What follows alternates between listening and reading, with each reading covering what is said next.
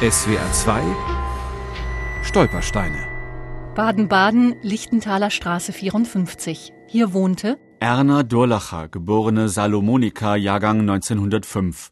Flucht 1937 Holland, ermordet 1944 in Stutthof. Ohne Maria ist unser Haus leer und unerfreulich. Gerhard Durlacher schildert in seinem Buch Ertrinken, wie er sich von seinem geliebten Kindermädchen trennen muss.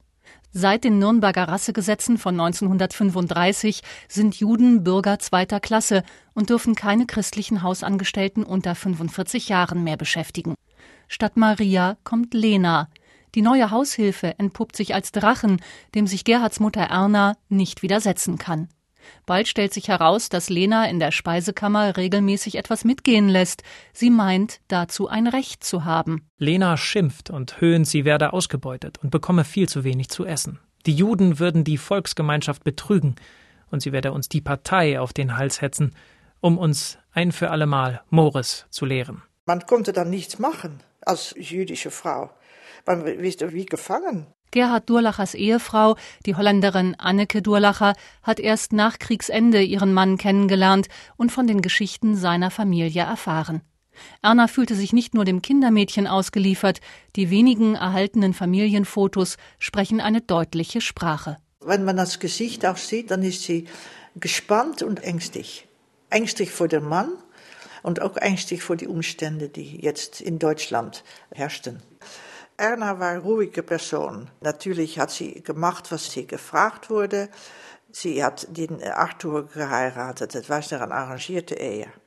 Und ich weiß nicht, ob sie ganz, ganz glücklich mit ihm war. Natürlich war sie loyal. Als die Schwiegermutter bettlägerig wurde, war es selbstverständlich, dass Arthur und Erna sie in ihrem Haushalt aufnahmen.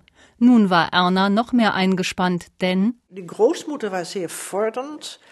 Gerhard hat es nicht gerne, dass seine Mutter mit einem roten Kopf hinter den Großmutter hin und her lief. Die Großmutter, ihr Mann und Gerhard, alle drei haben dieses ein bisschen unterdrückt.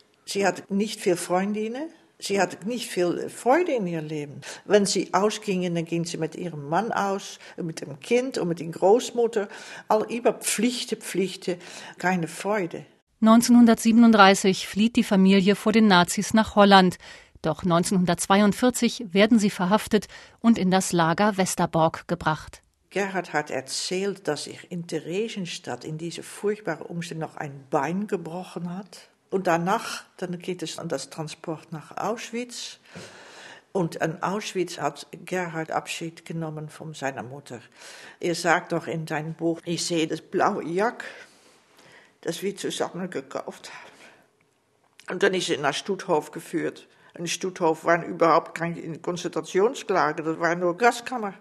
Und da ist sie geendet. SWR 2 Stolpersteine auch im Internet unter swr2.de und als App für Smartphones.